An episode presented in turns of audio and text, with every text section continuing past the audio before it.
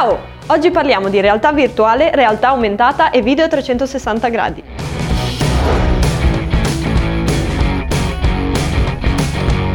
Sentiamo spesso parlare di realtà virtuale, realtà aumentata e video a 360 gradi, ma cosa sono precisamente? Che cos'è il video a 360 gradi? Partiamo da qui. Il video 360, spesso chiamato anche video immersivo o video sferico, è un video che è stato ripreso tramite speciali camere in modo da registrare simultaneamente in tutte le direzioni e avere quindi tutto l'ambiente circostante, appunto a 360 gradi. Questi video sono poi fruiti in modo particolare rispetto ai video tradizionali, gli spettatori infatti possono scegliere in quale direzione guardare e quindi personalizzare l'esperienza. I video a 360 gradi possono essere registrati anche in 3D stereoscopico, permettendo quindi di percepire la profondità. Inoltre possono essere accompagnati da una particolare tipologia di audio, detto audio spaziale, che permette allo spettatore di sentire le fonti sonore provenire dalla direzione corretta e coerente rispetto a dove sta guardando all'interno del mondo virtuale.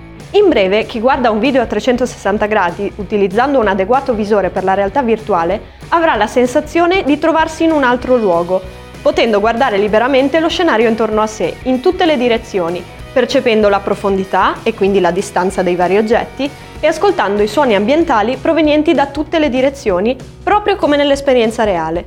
Tutto questo rende la visione dei video a 360 gradi un'esperienza molto d'impatto e proprio per questo motivo i contenuti progettati per questa tecnologia vengono definiti immersivi. Il video a 360 è realtà virtuale?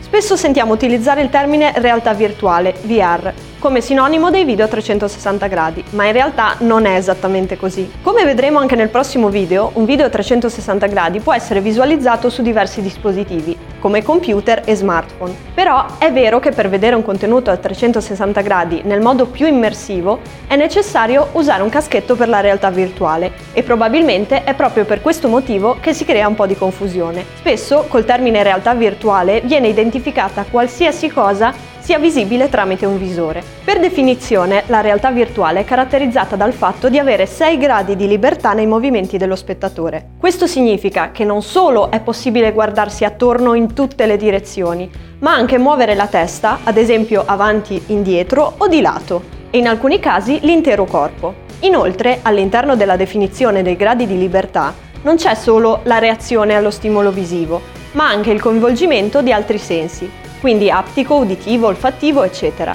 In definitiva, lo scopo ultimo della realtà virtuale è quello di creare una realtà che è completamente indistinguibile dal mondo reale, in tutti i sensi, compresa l'interazione che possiamo avere con gli oggetti che fanno parte di questo mondo virtuale. Per semplificare, dobbiamo immaginarci la realtà virtuale come un videogioco in cui ci troviamo immersi.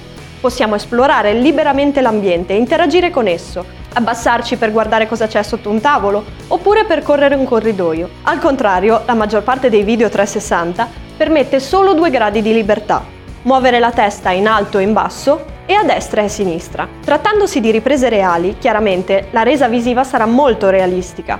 Tuttavia avremo meno libertà di movimento e interazione rispetto alla realtà virtuale. Questo almeno vale ora. Per concludere, la definizione di realtà virtuale è sufficientemente ampia da ospitare al suo interno anche il video 360, ma sarebbe più corretto, per via delle caratteristiche che abbiamo visto, riferirci a essi in modo distinto. E la realtà aumentata?